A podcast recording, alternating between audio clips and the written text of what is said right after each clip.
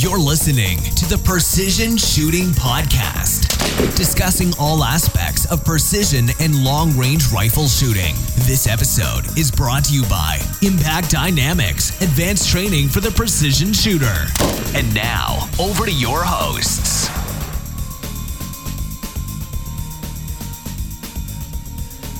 Well, hello and welcome to the Precision Shooting Podcast. This is episode number 55. Uh, my name's Rusty, and sitting in front of me is uh, Mr. Nick Halliwell. How are you, Nick? I am wonderful tonight. Thank you very much. Excellent. We're, we're kind of alone here, but we also kind of aren't alone. On the uh, on Skype, we have uh, Greg Small. How are you, Greg?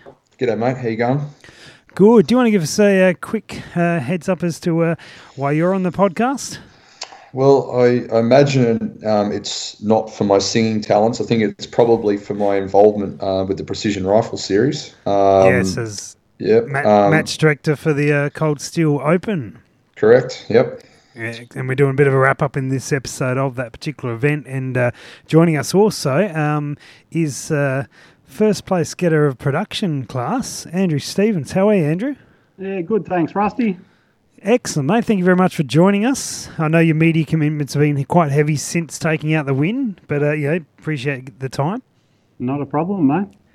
And uh, I like how he doesn't deny it at all. That's good. No, no. Hordes of people chasing me around furiously. The truth hurts. And also shooting his first uh, practical rifle match, uh, Sean McNally. How are you, Sean? Yeah, good. Thank you, Rusty. Thanks uh, for for joining us as well, and uh, good stuff. And and gentlemen, um, we are now what about a week and a half after the event, and uh, have you recovered yet? Just, just on the verge of recovery. But, uh, Just warming up. yeah, just thawing out my toes. That's for sure. yeah. Well, it's uh, probably an understatement to say it was cold over there. Yeah, I actually uh, only just managed to finish chiseling my uh, rifle out of a block of ice, so it's uh, I finally got it working again. Now it's been good. I couldn't have a coffee in the morning because the water tank on my ute was frozen solid, so it was cold enough. Yeah. That was that was the case with a couple of the showers as well. Oh, it was when I tried to have a nice warm, uh, nice warm shower in the morning. I beat everyone down there, and Yeah. all I got was just a, a face full of cold. It was uh, invigor- invigorating to say the least. Well, I, I must say that the 22 degrees constant temperature in my motel room was um, quite pleasant.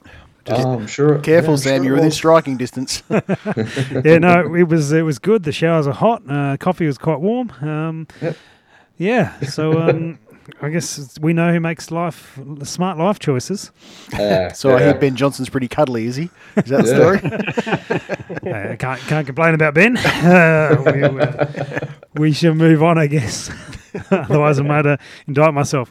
Um, so, gentlemen, you all um, well.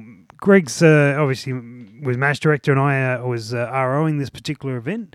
Uh, but the the other three of you guys were, were shooting. Nick, perhaps do you want to take us through what you were running equipment wise, and then we'll get the other boys too as well. Sure. Um, I was running a uh, Remington 700 uh, in a Precision Rifle Products uh, chassis um, with a just a regular Magpul grip and a USA Inc. Uh, like skeletonized rear stock to try to cut the weight down. Um, it was running in a 260 rem. And to top it off was a Nightforce NXS uh, 55 to 22 in second focal plane.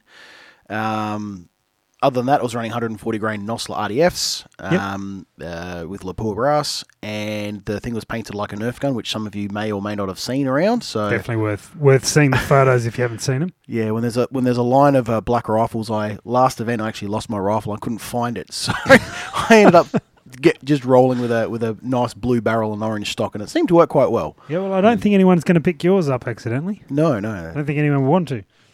But uh, Who, who Uh, did get, yeah, I was going to say, who did you get to get your, your Smith work done there, mate? uh, I did all the smithing myself on that one, actually. did you, funnily enough, Okay. yeah, yeah, did did pretty well too, actually, from what I understand.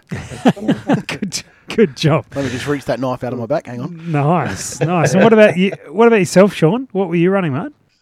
I was running a bog stock um, Lithgow 102 um, in 243 and only picked that up uh, probably a couple of weeks before the competition. Um, I had a couple of uh, Aussie made Lucky 13 mags for it and I was running, I wanted to keep it under the five grand. So I had a nice scope. I was using a Vortex Gen 2 Razor and that way I could run a really good top class glass and have the rifle fit in and come in under the five grand. And I'll tell you what, that Lithgow, it was just, it's a tack driver. From the, the very first three shots I shot out of it were just hole through hole. And it's, go. it's just been amazing. I, I did run a, a brake on it. Not that a 243 needs a brake, but I got a uh, Terminator T2 brake over from um, New Zealand and screwed that on the end of it. And uh, it, it cut the whatever what little um, recoil it had down to like a 22. That's good. But, but it was a really, really good setup and just a uh, like a Harris bipod, just something nice and simple. Yeah, brilliant. And and what about yourself, Andrew? Um, using a Tikka T3 Sporter in the laminate stock, Oh yeah. um, just in 308. Um, just with a Nightforce SHV on top of it, the four and a half to 14 in first focal plane. yeah, brilliant. Uh, um, yeah, using the 175, uh, the tipped Match Kings um, and Lapua brass. Um, yeah, just a Harris bipod. It shoots better than I can shoot still, so it does the job for me. obviously, obviously shot well enough with it though. Yeah, yeah, it just it fits me really well. It's the sort of gun that you can just pick up and point and shoot without having to try and get too comfortable. And I just love the shape of it. Um, it just does fit for um, when things are timed. You just throw it up and get into it without having to sort of alter position too much. It's really good. Yeah, I do. I do like that Sporter stock. Um, yeah, re- really comfortable. Exactly what you're saying, mate. Yeah, I'd love to get a TRG one day for the same reason. I think similar shape. Yeah, no, nothing wrong with that, mate. Nothing wrong with that. So, for you guys, um, Sean and Andrew, this was this your first shoot like this, or, or tell us a little bit about perhaps Andrew starting first. Tell us a little bit about your history um, in the- in competition shooting, and, and have you done anything like this? Um, yeah, I've done a, a few sort of ones. I started off shooting more F class, um, shooting down at Geelong, um, and sort of I learned a really lot about long range shooting and all the ballistic side of it. But found I peaked out using um, a factory rifle as what I could achieve. You know, going up against some of the F class rifles. Um, I didn't really want to build an F class rifle because it wasn't where the heart was. I want something I can use in the field as well. So ended up getting onto the Castlemaine shoots. Um, And I absolutely loved um, the two or three of them that I've done. Um, and then yeah, when I seen the this one come up on Facebook, I thought, well, I've never shot off a barricade or anything before, but I'd give it a go. Um, and yeah, things worked out pretty well. But yeah, that's about it. Yeah, excellent. And, and what about yourself, Sean? This is my first competition of any form in shooting ever. Um, all we'd done before would be uh, shooting at the farm, um, doing a bit of foxing, rabbiting, um, a bit of deer hunting, uh, but never any competitions. We've been down to the local range and seen the guys shoot paper there, and you know, after you've shot, you know, 15, 20 shots, it's like it's a bit boring. Um, so when the opportunity came up to do this sort of uh, competition, it was like I jumped at it straight away. Had you ever done like mini comps with your mates? Like, like, um, you know, I bet I can, you know, shoot that, you know, X, Y, Z from, you know, 50 meters while standing on one leg. Have you ever, you and your mate sort of had like bragging right sort of challenges before? Uh, the flamingo position. The fl- that's the right. The Ah, flamingo. Flamingo. yes. Yes, the flamingo. Not not as such. We'd um we've we, we grow a lot of pumpkins and watermelons at our place, and we have a lot of delight in blowing them up. Um, Is- is that the reason- that- targets. I was going to say, is that the reason you grow them? Pretty much. That's the only reason we grow them. 'cause We don't eat them. They're like the, they're like the, they're like the paddy melons at Kai Kai. That's Yeah, right. Exactly. So you haven't competed in any real form. No, no, no competition whatsoever. Oh wow, excellent. And we, we've got a lot of um, like spinners and that sort of thing, just in a little Yeah, 50 yeah. metre range in our backyard and the paddock next door. But as far as doing any form of shooting competition, this this was my um, introduction to it. And you did very well, Sean. There's uh, p- finished up fourth in production, which is uh, a very impressive effort. Um, Yeah, no obviously, small feat. That's very good. I, I was I was stoked with where I came because I brought a friend of mine uh, with me. I said, as soon as I heard it was on, I said, "I- I'm entering. And uh, by the way, I've entered you too, so I hope you can get the time off for it. It's a good way to do it. And um, yeah, so it was, it was great. But I, I think because I did the long range course uh, with Impact Dynamics the weekend before out at Kai Yeah. Kai. Yeah, And good fun. that oh, that was awesome fun. Just I recommend that to anyone who, who's even thinking about doing this sort of thing because it just gave me that confidence straight up. You, you can reach out, you know, touch, uh, you know, six, seven, eight hundred meters easily, and I think I was hitting like over thirteen hundred meters that weekend. Yeah, you did and pretty well there. Yeah, before then I was only, you know, maybe doing. I think the furthest we'd done was three or three hundred meters at the most. So um, Yeah, right. And that just gave me the confidence to know, okay, I can place around on that target with without any, uh, you know, without any effort. You just dial in what what you need to, and you know, you've you've done your research, you, you've done all your uh, your sort of dope, and um, you, you know you you'll hit that target, and that really really was the key to doing so well for the competition. I think. Yeah, getting some time in behind the gun and getting to know what you're Yep. doing. Nick, you uh, you finished fifteenth uh, in open division out of thirty-five shooters. Somewhere around there, yeah. Yeah, uh, th- you've shot these types of comps before. Yeah, I've, uh, I'm not really a, a massively competitive sort of person or shooter by nature. Um, quite often just go out with my friends and just sort of have a challenge like, I'm going to shoot that rocket 700 meters first shot. And if you get it, great. And if you don't, then you sort of run around with your tail between your legs. Um, but yeah, I've shot um, a couple of PRIs, um, Precision Rifle inv- uh, Invitationals. Yep. Um, generally speaking, I don't do very well uh, because sort of nerves get to me. There's always something going on, and um, I don't really take him that sort of seriously, and I never really have. Um, but this time I took it less seriously than usual, and it worked even better for me. so surprisingly enough, and it worked well. yeah, yeah, nice. And um, and I mean to, to finish fifteenth in that in quite a very well very competitive field, I think was very good, mate. I was quite surprised at how high I came out of that. Um, I'm not really sure why. I think some other people were having some bad days. There, there were some unfortunate um, incidents where someone's magazine fell out and they had a hang fire, so they had to wait 30 seconds with, with nothing in the chamber because Yeah. they never chambered around. So there were some unfortunate events for some other competitors, which luckily I was able to capitalize on. So So what you're saying is you had a, a good feeding setup. Is are you trying to plug yourself, eh? No, it was a feeding frenzy to some aspect, but um, no, I think I think everything um, in that event, uh, luckily for me, everything just came together on the day. Sure. Um, so that was that was quite lucky. Um, I think also one of the main benefits were uh, we were shooting in one direction um, almost the entire time, so the wind calls um, and stuff like that were, were very very consistent. So it made it a lot easier to shoot. Sure. Whereas a lot of the um the other styles that we've done is uh, uh, shooting from the top of a hill, shooting in a lot of different directions. Like one's at twelve o'clock, and then uh, one's going to be at three o'clock. One's at you know um nine o'clock. Yep. And that obviously changing your wind based on that. Um, also, not having sand around makes it a lot easier to uh, to not have jams and magazine failures and things things to that effect. So that does help as well. Yeah, fair, fair enough. I'll um, uh, I'll I'll take that on board, Nick. Next time I'll try and get some sand removed Yeah. from Kaiko.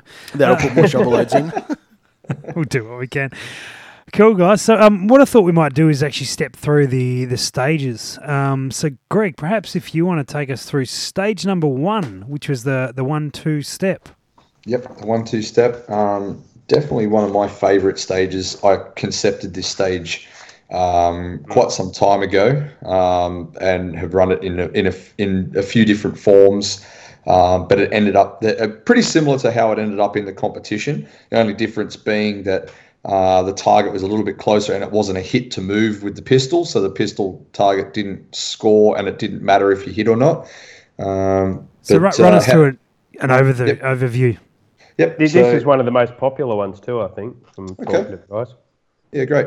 Um, so it, it, it was a, basically it was a 90 second stage. We had a pistol. We had a pistol set up um, with a target at 10 meters, um, and the the whole aim was to shoot the pistol target first, um, re- regardless of hit or not. Just then move on to the rifle target and engage the 600 meter uh, gong with two shots. Hit or miss doesn't matter. Two shots, and then continue move back to the pistol, re-engage that, and then move back to the rifle again, and do that as many times as you can in 90 seconds.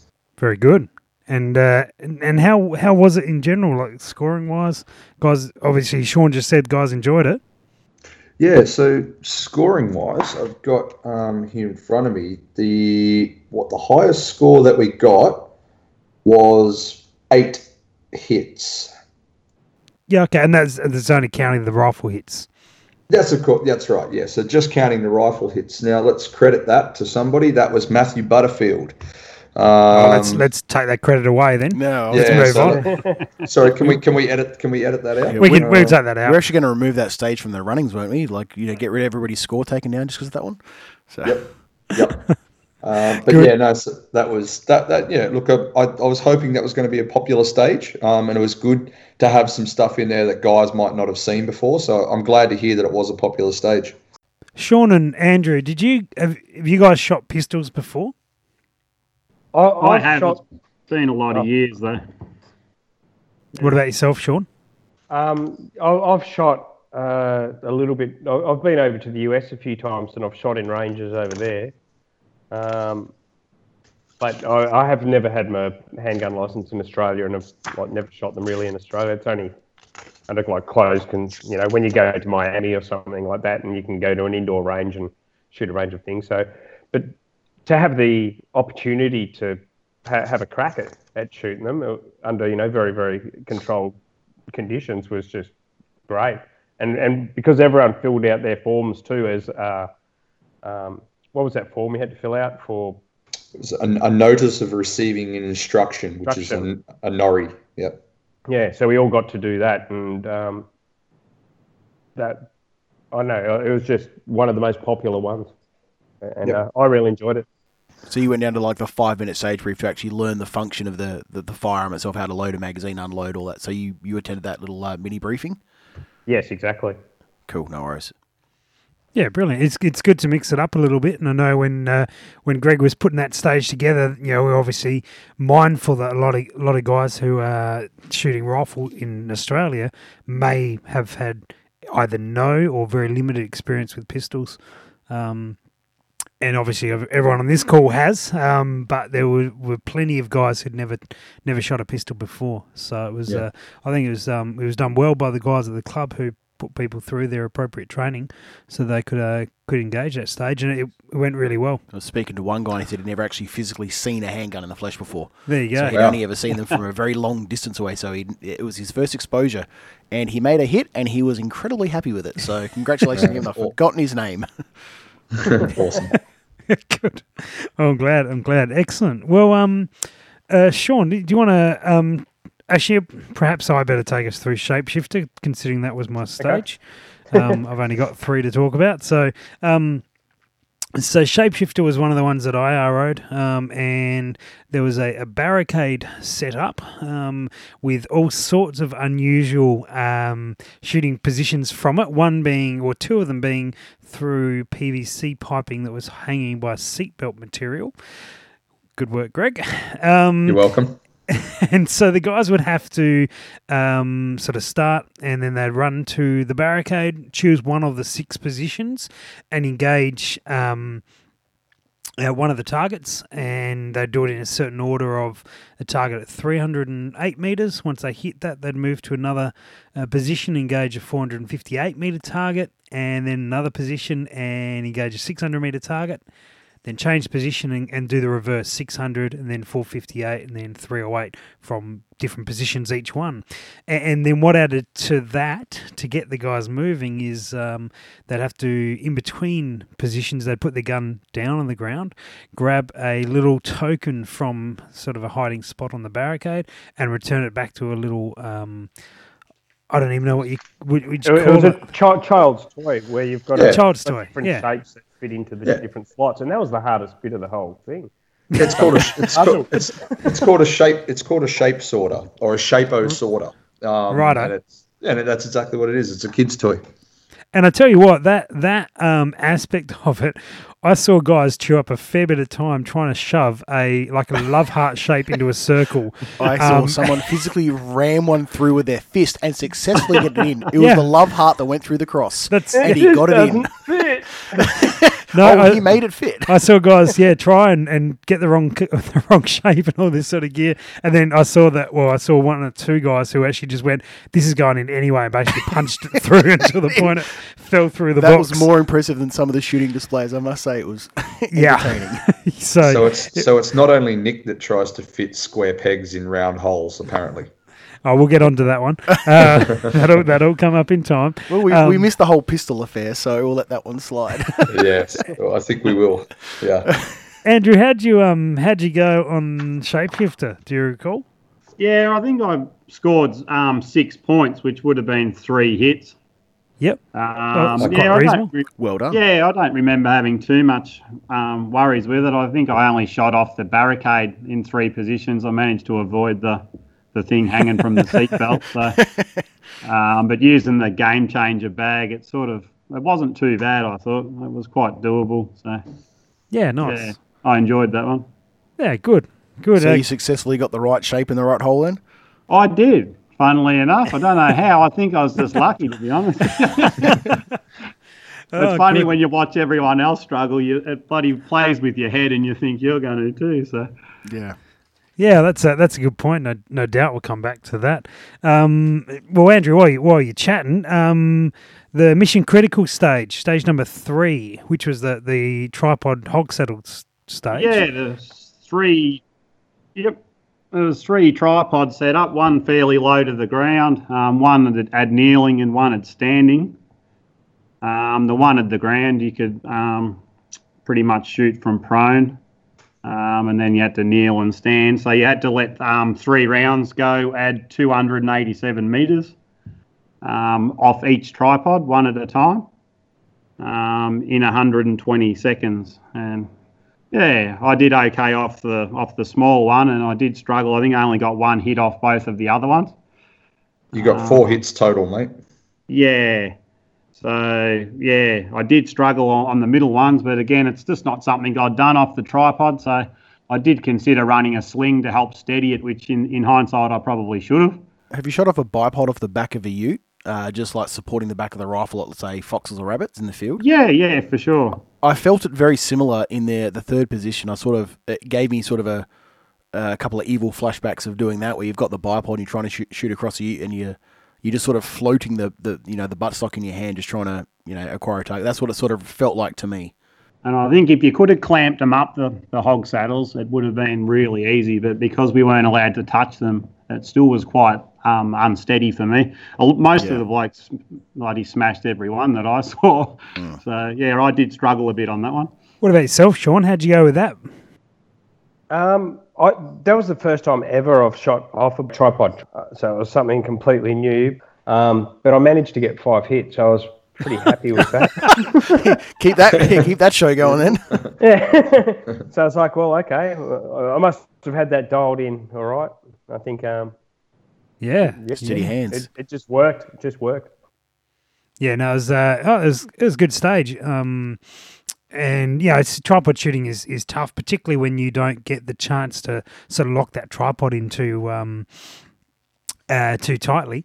Um, but yeah, it's it was uh, yeah, it's always good fun shooting off a tripod, um, and and certainly does favour those who have done it before. And and I think I don't know where I saw this, but they, they basically talked about tripod shooting, saying it's not going to go away. So Yeah, it's, It's here to stay, worth- unfortunately. yeah, worthwhile. what do you mean, unfortunately? um, well, well worthwhile practicing uh, and getting into. Yeah, Yeah. for sure. Yeah, with, with your stage, because um, like normal, what people are doing with the tripods, you get to lock your rifle in onto that tripod and pivot it. Yep. Whereas with this stage, you didn't have time to, to lock it in. You're basically just resting the rifle on that tripod in that fixed position.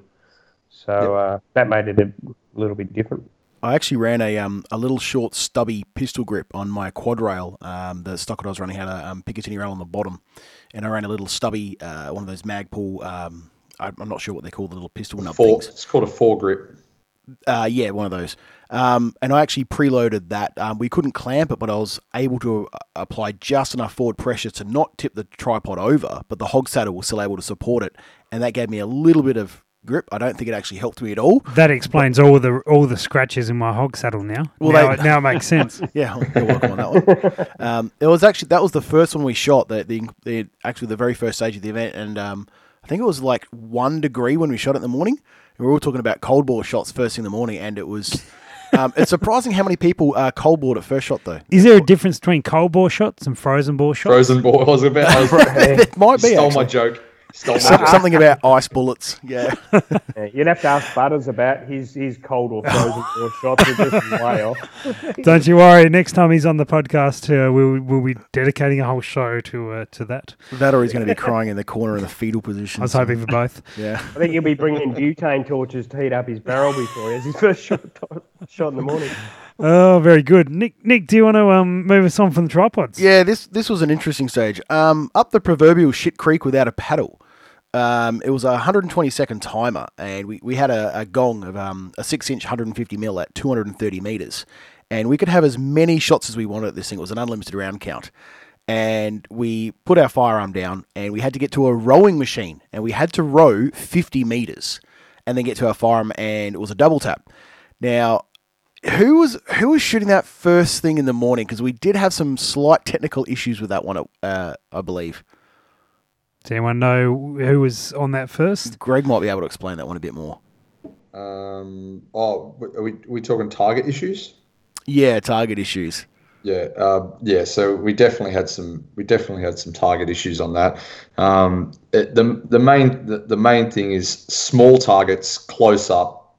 Not ver- not very good with large Three hundred, calibers. yeah, three hundred Yeah. win mags. It's Yeah. not a good combination. I believe the stage was actually a lot of people enjoyed it. We just hate having to reset the stage each time. Oh, yeah. Um, but otherwise, it was actually it was actually quite an interesting little stage. It was quite well done. Nick, I don't think anyone hated it more than Greg did.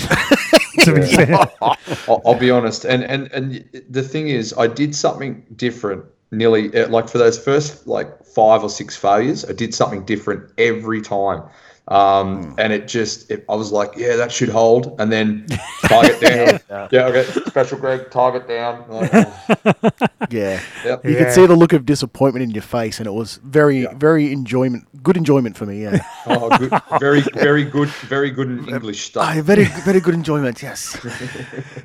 Yeah, the So, Ute uh, clocked up a few Ks going back and forward, back and forward that Oh. weekend. yeah, I know. I was I was nearly out of fuel in my ute.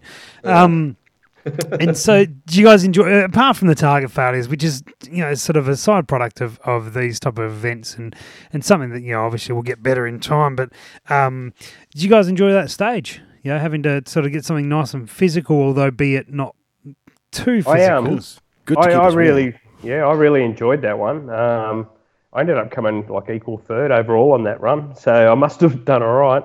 And I got a chance right at the end to check my yabby nets, and um, got a couple of yabbies while I was doing it. Uh, winner, winner, all, all around.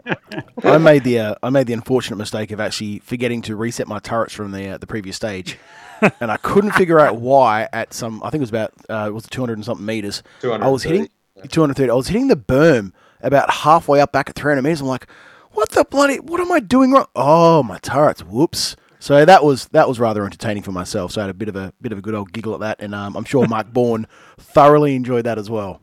Oh, Borny, yeah, Borny told, Borny told me a few funny stories, but I think the most enjoyable thing, well, enjoyable slash painful thing for me to watch was everyone's so, like the variation of rowing technique. Um, now, yeah, I, I, I, I, I- yeah. What was that?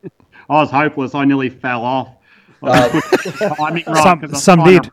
Oh, some did. Some fell off. I saw one guy rowing no legged. I saw one guy rowing one legged. I mean, I just, I mean, just things that just made me laugh and cry at the same time. It was fantastic. Yeah, I, I saw the uh, the no leg just hand pull row, Yeah. and I I couldn't figure out what was happening. It just Yeah. I didn't understand it. You, It you was don't, good. you don't realize how how you know how badly it looks until you see it. You know, you think, ah, no, it can't be that bad. But you know, no, when you see someone row with no no legs, you go, yep, that's how not to do it. And then someone shows you the video of yourself doing it. You're like, oh, that's not pretty. Hashtag butters. If I if I had have known that there was a, a, a rowing machine in there, I, I still would not have trained for that. A week. well said. Well played. Well played. Oh, good. Well, um, Greg, do you want to take us? Oh, has have we all done a stage? Sean, you haven't told us one one stage. Do you want to take us through um, Make Australia Great Again? um, Or if I- you recall it, if you don't recall Yeah, it, we'll, we'll, I, I do, but I just I just knackered that stage. I just went for the wrong All right. target, and then yeah. Greg, do, It- Greg, it do you want to take us through that stage and what the rules were and what they weren't? Yeah. yeah. That Okay. was- So I, I think I did that the the first. That was Sunday morning. So the first. Uh, no, that was that was Saturday Saturday. morning. Saturday Yeah, morning. Saturday. Saturday. Yeah. Okay. Still going. Yeah. You know, I still stuffed that one up. um, yeah, so the the premise of this stage was you had three different height boxes that were to be shot off three different um, height positions, um, and basically you got to choose whatever box you wanted um, with whatever position you wanted. But Almost. the caveat, well, yeah, He well, said any position. He clearly said any position. any no any position on the barricade. So any any box with any position on the barricade. There was only three positions on the barricade. So and three boxes. Join the dots. Um, you you had you had that choice there. The caveat there was that you were once you used a box for a position, that box was then dead. You had to pick another box. Um, now most people got the spirit of the uh, of the stage. Um, and Hey, I did shot- just want to clarify some target target distances for us and that sort of um, game. no, I'd really like to get in there and just you know really give it to Nick right now. But okay, I will clarify. the Get in in the Um, box. yeah, I'd really, I'd really like to get in there, but no. We'll get- look, we'll get there. So targets, target size, they were all at 280 meters, um, Yep. and it was a, a 150 mil, a 175, and a 250 mil target. Um, so just basically uh, ascending order up. Um, it was a it was a two minute stage, 120 second stage, and nine rounds. Um, so basically, you got to choose which which position you would shoot from, um, and and then engage that three times. Um, now, the so Let's have it. Let's have it. I saw, so I saw some interesting. I I saw some interesting ways. You know, people. You know, the whole thing was everything had to be on the box. Okay, so you couldn't have your feet resting on the ground. Um, and The I, ground I was lava. the ground was lava essentially. Um, it- it- look, James uh, Chung, who was who was ROing that stage, had let people use their feet on the barricade, which you know I was like, yeah, that's fine, we allowed. Um, and then I walk up to the stage and I see Nick sitting inside the large box. Um, and I said to My James, feet were off the ground. They were off the ground. Um, credit They were. you. They were. Um, and I said to James, "What?" You know, I looked at it. James held my hands out and was like, "What's the go there?" And he's like, "Oh, uh, his feet are off the ground, I guess." Um, and I'm like, "Okay, all right. Well, carry on, Nick." That's not exactly how it happened. We have video of this. Yeah, yeah. it you was- stopped me mid run. Let, let's say there's there is a slight dispute in the understanding of the running of it. Um, Yeah. But I, I thought I thought well paid to Nick, uh, who uh, to be fair, I've seen the video and, and heard the stories. it didn't benefit him a huge amount. It was to my own detriment. It was only The funny thing is, I hit all three gongs. yeah, yeah, no, did did all right, but um, for, it was for those playing at home, it was a box that was about what three foot tall, about a meter tall, and about two foot wide, sort of box. yeah. it it And was yeah, the actually concept was 1200. twelve hundred. Thank you. Let's say it's a box that I wouldn't fit into. It was it was a box that you, that you know if, if Rusty Rusty would still be wearing it now. so the whole idea was to basically because of the three levels, it was um, I'm guessing it was designed to sort of stand on top of or sit on top of. But I figured if I could wedge myself in there, I'd have a really tight shooting position. So I proceeded to try to see if that would help me. It was a little bit squeezy. It took me a bit of time to get in there. It was just as bad getting out. We're gonna have to put that video up somewhere. But I was able to get inside the box and shoot. yep. And I figured it's free game. I'm going to have fun this weekend. and why not? It, it, it, it lightened the spirits of a few people who actually needed it. So it was Yeah. it was alright. Except one. And um, except for one No, I- who was I- very frowny on the day. I thought it was well interpreted, and uh, it was good, good fun. Uh, Andrew or Sean, did how, how did you guys enjoy it? We'll move on from the controversy. Well, it technically did say um, you get a box and, and use it. Didn't say you had to be on top of it or whatever. But Thank you very much. Um, Bonus points. yeah, um, it was it was sort of different. It was just it was just a matter of getting a comfortable position and and, and lining up that height or size box with the um, barricade that you had to shoot off. Yeah, that's Yeah. and the way what way I des- the way I designed it, if you had a sat on the box, um, would have been that there was only one combination where all three shots were clean, fair, reasonably comfortable shots. Um, but if I you was showed, very comfortable inside my box. I'm sure there's there's nothing more comfortable than a nick in a box. Um, so yeah, no, it but it was it was shot a multitude of different ways. But yeah, I do think that I do I do have to give Nick props for for originality for that one. Absolutely, no, It did hurt when I was trying to get the small box on the big window. That did not work. Yes, yes. I was, uh, for the record, I was actually going to use the little box sideways because it didn't say how you had to put it on the ground either. yeah. But considering you were still watching me like a hawk, I thought, hmm. Oh, good. Oh, well, tighten up those match proofs, Greg. Um, nah, I very can't I can't I cannot imply anything anymore. no, no, no, no, not with Nick around. yeah, especially especially not that a uh, handgun stage either. All right, well, Sean, how did Sean? How did you go on Prepper's Dream? And if you if you went well enough to tell us about it, please do. Okay, um, I think I s- only got two hits on that one. But Do it you- was do you wanna 60 pass again? Okay, what it was, uh, you had to get your bag and dump everything out. Everything. Um, so all the guys that had heaps and heaps of gear in their bag were at a big disadvantage. You had 60 seconds to shove everything in your bag and then go and hit uh, IPSC target from 510 meters. Um, you got 10 rounds to shoot them. Um, so basically, the, the time was spent in shoving everything back in your bag and then grabbing your bag and rifle and running over and um, and then shooting.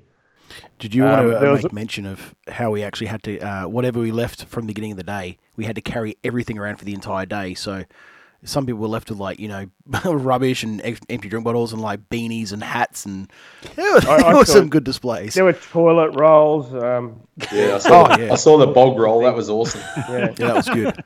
Just in case. yes, I actually had the toothbrush with me as well at that stage still. So yeah, so Good. I, I, I was sort of lucky. I had almost nothing in my bag. It was just well done. basics. So it, it wasn't too bad for that one, and I managed to um, ping off two hits.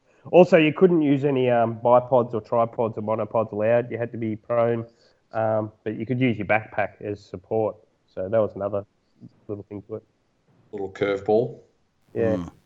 Yeah, I think uh, I, I was. I didn't run this stage. I was next to it, but I, I did see guys.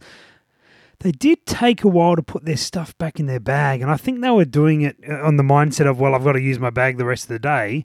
Um, I'll put it back where it all goes." Whereas, Greg, I, I seem to recall we ran this stage together, We did. and I, I seem to recall that we were we were a sub eight second pack up, uh, which was effectively one arm scoop and the other arm holding the bag, and it all ended up in the same thing. We got ten shots off comfortably in the uh, in the minute. I do have to ask, how did Mister King of the North down in Cole go?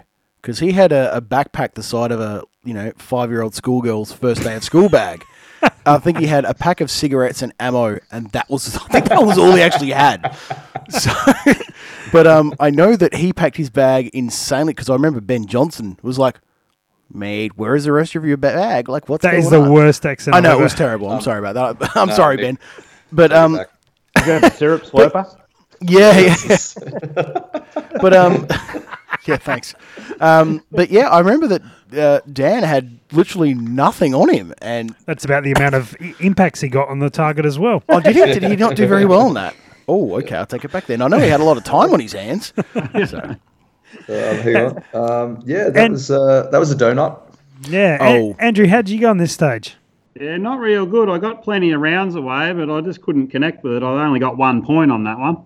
Oh, right. Um, yeah, I did struggle with the five and six hundred yard um, all weekend, but Okay. I only um, bolted the scope on on that Friday morning there and shot it at hundred yards, so I didn't really have any really dynamite data for out further, and I think that sort of made it a little tricky to connect without being able to spot your own shots in the grass.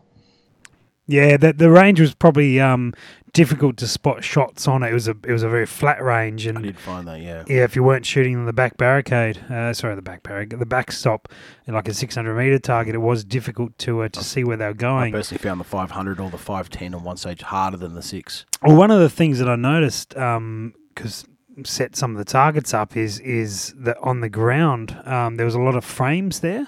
So if you if you had a bullet, and it happened on the next stage that I'll talk about, but if you had a, a bullet that miss and it would hit one of the frames, it would actually ricochet either together, or I saw one where the guy shot. And then there was about six impacts on the back, um, Oh, wow. on the backstop, and um, he was obviously hitting something, and then you know sort of spreading out and uh, and making quite a fireworks audio, array. Any audio feedback from that as well, or you didn't really hear it? Uh, didn't particularly hear it. Okay, yeah. No, but yeah, you could certainly. Um, it was it was hitting something and uh, and spraying out. So you, you, it was very difficult to um, unless you were seeing trace. Although it was quite cold and it was able to see no that. saw anything. um, it was uh, it was quite um, quite difficult to make corrections. I would imagine not that I got a shot off at all. Um, yeah, uh, moving on to um, stage number seven, which was know your lengths. Um, Greg, do you want to run through this one? Yeah. Um, well, this is the my whole thing with this is you, you've got to. I mean, in my opinion, you've got to have a KYL stage in. Oh, indeed, um, of course. Yeah, and and so mandatory thing. Yeah, which is I- a, a know your limit stage for those correct. playing along at home. Yeah, um, and so I just wanted to put a little bit of a different spin on it. Um, so yeah, we instead of making a rack of plates in descending size order, um, we thought we'll just keep the same size plate and go out in distance. Um, so yeah, pretty simple. Um, same kind of concept as a KYL, um, but yeah, just running running out, starting at uh, 200 meters, uh, 300 meters, 400 meters, 500 meters, and 600 meters. Um, all a uh, 200 mil plate. I haven't got the oh yeah 200 mil Yeah, plate. that's right. um, Yep. Um, so yeah, so it was very very simple. Um, 60 seconds, unlimited round count, meaning as many rounds as you needed to get onto the first plate, and then normal KYL rules, which is um, go until you want to stop, but if you miss, you lose all your points. Yeah, harsh but fair. Harsh no, but fair. It's, everybody knows the routine. Well, ex- except for those who have never competed before, it's everybody knows the routine. It's, it's pretty good. Yeah, it's a pretty Yeah. standard type uh, type stage to have, and um, I was fortunate enough to uh, RO that stage, and I saw all sorts of uh, things happen on that particular stage. I saw guys, um, obviously they could take as many shots as they wanted to get on, um, so everyone hit at least one target from what I recall, um, and then. Then the game plan from there on in was was very different. To, to not fall apart. Yeah, Yeah, and a few guys. mud after that. Yeah, well, Yeah. qu- quite a few guys sort of would go to. Um, I tell you what, lots of guys timed out. Um, it was a sixty-second stage, but I don't think that time was inappropriate. Did anybody clean sweep it? No one cleaned it, and I tell you that the yeah the, the best I saw Scott Patel um, shot. Uh, what is it? Uh, 200, 300, 400, 500, right? You and he got had and a half. he had Yeah. probably uh, uh, eight point seven five. I was actually Um, speaking he- to him. Hang hang on, he um he went to five hundred, and he had probably about 14, 15 seconds left, so plenty of time to take that last shot. And he closed his bolt. He lined up on it, and then he opened his bolt and said, "I'm going to hate myself for it, but I'm I'm pulling the pin there."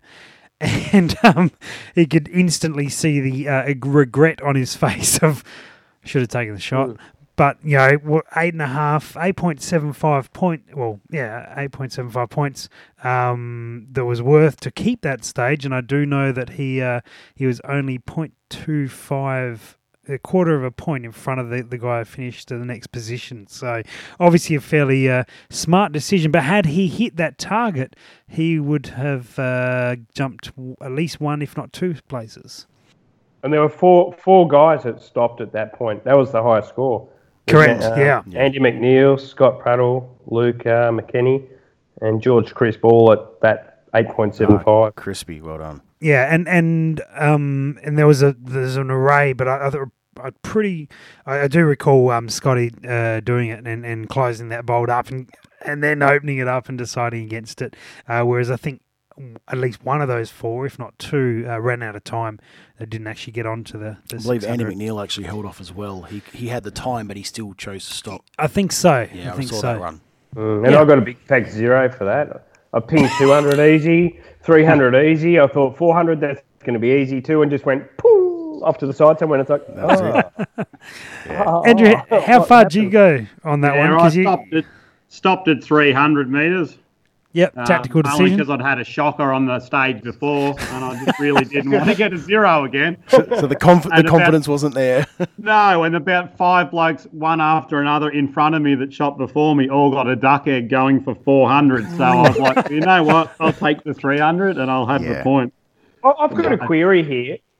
That 400, It's a was bit- that it's a bit- actually at 400? Because I It know was, for one of the other stages, remember we had a, a target one- that was said to be at one point, but it was actually at another point. Yeah, there was one target that there was an incorrect distance on, and, and it, it wasn't it wasn't actually an incorrect distance. It was an incorrect target got removed Yeah, um, from from the course of fire. We'll cover that. Uh, We'll get to that and we'll explain. yeah, it, but absolutely. But the um, but that particular one, yeah, they were um within within a like a, a what did I allow? I allowed one one percent of error. So, Okay, so it's just um, me. I just stuffed up then. yeah, no, it's all you, Sean. That's all on it's all me.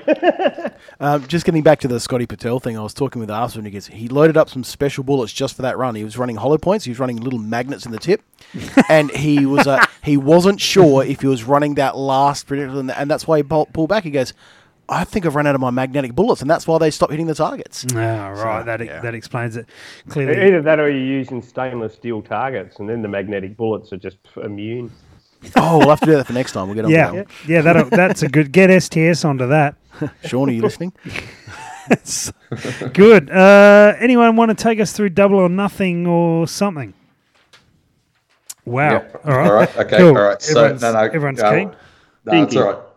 All right. So double or nothing or something. Um, another another one that I've run a few times, um, and it, conceptually it was similar to the way I'd first planned it, but slightly slightly modified. Basically, we had a 300 meter target and a 600 meter target. It was a 200 mil target at 300 meters and a 250 mil at 600 meters. Now, the premise of the stage was you could engage this, the 300 meter target with two shots, um, and then you had the choice whether you wanted to engage the 600 meter target to essentially double your score, or you could get up, run back, touch a post, come back, and and start the whole thing over again. Um, now, that being said, if you in, if you hit one out of two of the 300 meter target, you would still have to get up. So if you hit the first one and then miss the second one, you'd still have to get up and then touch the pole and come back and re-engage again. Um, so basically, so you couldn't just go, you know, hit one 300 meter target, shoot off, hit one 300 meter target, shoot off. So, and Um, th- to, clar- to clarify, we were able to miss, say, three times in a row before we had our first connect, and then we'd start our bracket of our two shots. Correct. Is that So- correct? Yep. Correct. So once you made that first impact, you then had to, regardless, you only had another shot at that 300 meter target, hit or miss. And if you hit, you had the choice to go for the 600. Um, but if you missed, you had to get up and go and touch the pole anyway. And I do believe that Nick attempted to shoot from the pole, um, but it, it very was very crushed. It was by actually VRO. quite. hu- It was actually quite hard to do that because I was being heckled the entire time on that run. The worst part about it was I actually started telling jokes while I was shooting, and I ended up laughing so hard I was shaking the gun I could name. So you're it you're laughing at your own jokes. It I was was going to say that sounds like a really, really like tough feat because your jokes just aren't that funny. well, the jokes were on you, Greg, because uh, you're the one I was abusing at the time. So it was it made it it made it lively. It was it was rather fun actually. Speaking of, of lively, An- Andrew or Sean, did either of you ended up end up from with bruises from that stage? I did. I think I nearly broke my wrist, my left wrist. I threw myself at the ground that many times trying to bloody get points. So That stage was next to mine, and, and I just kept seeing these guys throw themselves like two or three meters onto concrete, and Yeah. I went, "That's that's." I'm glad I'm in a motel because that just looks painful watching. And these guys are sleeping on the ground. It was painful that night in that cold weather. After my knees hurt, I must say I took a dive. The most impressive, um, the most impressive person I sh- saw shoot that stage was Matt Petit. Um, yes, same. I agree with that. Yeah, it was very impressive. it was it, like I really appreciated the way he he slid in to touch the pole and then slid back into the prone position like just like butter. Um, he and he could was- um he could he could play cricket for Australia with those sort of slides. He, Oh, he tell me about well. it. Yeah. He was all over it. Yeah, I mean, but I mean, a lot of people I saw would, um, you know, I just thought, ooh, balls. Um, you know, they would have been, there would have been some, there would have been some sore testicles just slapping on that concrete. and and uh, speaking of uh, uh, Matt, um, Sean and Andrew, yeah, you guys got the same score as Matt. There you go. Yeah, and we did all right too. I, I, I decided to take the safe route after watching some of the other guys, and that that's the advantage of, of, of having a look, you know, not being first up, seeing what's working and what's not. And so it's like, nah, I'm just gonna bang off the shots, run, touch the pole, be safe, bang, bang, Yeah. bang, run, run, run, and um, I think I got seven points for that. So your your your plan was to uh, double shoot and then touch the pole every time. That was your game plan going in. That was my game plan going in. Just double shoot, spring up, touch the pole, back down, and I um, went the same approach, Sean, too. I just figured Yeah. it was a safer way. A lot of blokes were struggling with the 600, so. Um, I think yeah, yeah, it was easy to easy to ping that 300. So I was like, bang, and it's only not too far away. So Oh, 300's a stone's throw. Did um did many people engage that six hundred? Did did many people get on it? Um, the, I, I I only saw two people engage the 600, Yeah. Okay. and and one of them Not a was. I believe, one of them was Lucas, Yep. and I believe the and I believe the other one that's uh, Lucas McKinney, and I believe the other one. I could be wrong, but I believe the other one might have been Ashley Porner. Oh, Uh, actually, Yeah, Yeah, well, um, which both both those Ashley- guys top scored that stage. Uh, well Lucas didn't. man. Um, the top Ashley, of that Ashley was did. Oh, sorry, beg your pardon. No, you're right. Lucas didn't. Um, uh, where are we? So no, Lucas didn't, but Ashley did. He was equal top score. Uh, Travis Caesar top scored as well. Uh, Jamie, ah, it might have been Jamie. Actually, it might have been Jamie. uh, Now that I think about it, yeah. Regardless, it wasn't. There wasn't a lot of people. If we uh, if we're going through the uh, the top scores, Dan Inco and um and Carl or Fabs as well. Um, Yep. both. That Dan Incom, man, he's a sprite little fella, isn't he? There's no weight to him. He has no inertia. He just gets up, runs over, comes back before you can blink. he, was he was quick. He was quick, but he I didn't. I, I was disappointed with his commitment throwing himself into concrete. Yeah. It's hard to throw yourself because you might put your cigarette out when you land on the ground. oh, very true. Very true. Sean, um, you were talking about this stage before. Do you want to take us through Enemy at the Gates? yeah, um, I, I quite enjoyed this one. It was 100 mil target, so a fairly small target, at, but only 298 meters. You get 30 seconds. Um, you had a little bit of time to sort of set your rifle up, uh, have your bag set, and then you have 30 seconds for this, and it's basically get rounds downrange as, as fast as you can. Um, now, was it at 298 or was it at 510? No, no. So, so thi- this this No, this This is is the the- stage that's in yeah. question. Um, so yeah, okay. the, the main premise uh, for the reason why there was confusion is there were some targets that were put out um, for another stage which we had dropped. um, and there was a target at 357, and there was a target right. at 408. So we we have said that it was 357, but what had happened is in, we'd accidentally taken out the four, uh, the, the 408 instead of the 357. Um, so it was just a matter of yeah, it was just a matter. We, it, it was just in the stage brief that we we'd sort of written that down. So um, it was Yeah, it was clarified. well, it was. Uh, it, we picked it up after a squad, I believe, and then we just let that squad reshoot. Um, so once the Squad that, went through and, and their dope was all wrong and they were That- flying over and it's like, but, but they, funnily- they got to reshoot it, so it was fine. That's right. They got to reshoot, but funnily enough, some some of the guys that reshot, uh, well, some guys actually made like eight hits with the quote unquote wrong data, um, and and, um, and and I kind of looked at them and went, uh, okay, so do you want to reshoot it or you know? And they were like, uh, no, we'll just take the eight. That's fine. take take that Yeah. as a winner. Yeah, I was, uh, uh, the thing is, uh, just to clarify your target size there, Sean, it was the target cha- uh, size was changed. okay. Um, it was a fifty percent IPSC. So, I mean, with a with a decent, you know, flat shooting caliber, uh, which is sort of ideal for this sort of stuff.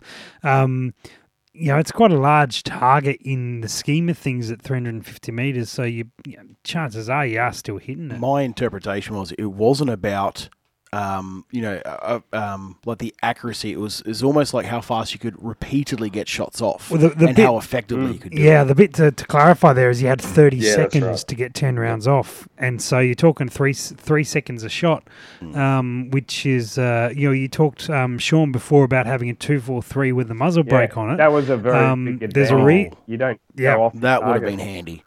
And I was just I was just slamming that bolt, bang, bang, bang, bang, bang, and I managed to, I think I got eight, I think, out of that one. But it was just the first couple of shots just to get in the rhythm, and then because I, I backed my scope right out too, so I was back to like I think fifteen, um, Oh wow! and okay.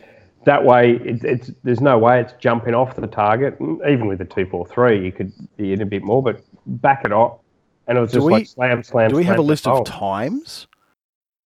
no, times weren't recorded on that particular stage. There was uh, Quite a few 10, tens, 10 yeah. guys who got uh, full points on that. Yeah. Um, and it's good to have good sta- some stages that, that are cleaned. Um, Oh, I know. I missed one shot, and I just timed out just before I pulled the trigger on my last shot. That was- Yeah, Sean, you end up on eight um, there, and Andrew, you uh, top scored there on ten. Well done. you. Did you miss your first shot or one, No, or I one of think the shots in the my middle? Like, was your- number. I think my second last shot I missed. oh, so you walked off the target? Yeah, yeah. It just came off. on Wow, I think it was my okay. second last shot I missed. Then my last shot I got on, and then uh, the very last one I didn't get to fire because I timed out. So it was. a Well, Nick, you uh, you got nine out of ten. Explain yourself, mate. Um, from memory, I got all my shots out and dropped the magazine in 22 seconds. So that's my excuse. I ran fast. Um, um, the the an one shot in the excuse. middle. What an excuse it was. Yes, yes. Um, That's thinking outside the box. yeah. one of the one of the weirdest things um, that that our group specifically struggled with, and I know a few guys mentioned this, we couldn't hear the RO behind us yelling impact, and I didn't know where I was, and I couldn't because I was cycling the bolt. I I was um, I was doing some training uh, with uh, with Dan Incole, and in certain stages we were saying it um, doesn't matter if you know if the, if you've only got two shots or ten shots, whatever it is. Once you've let that shot go, open your bolt and move. Don't waste time.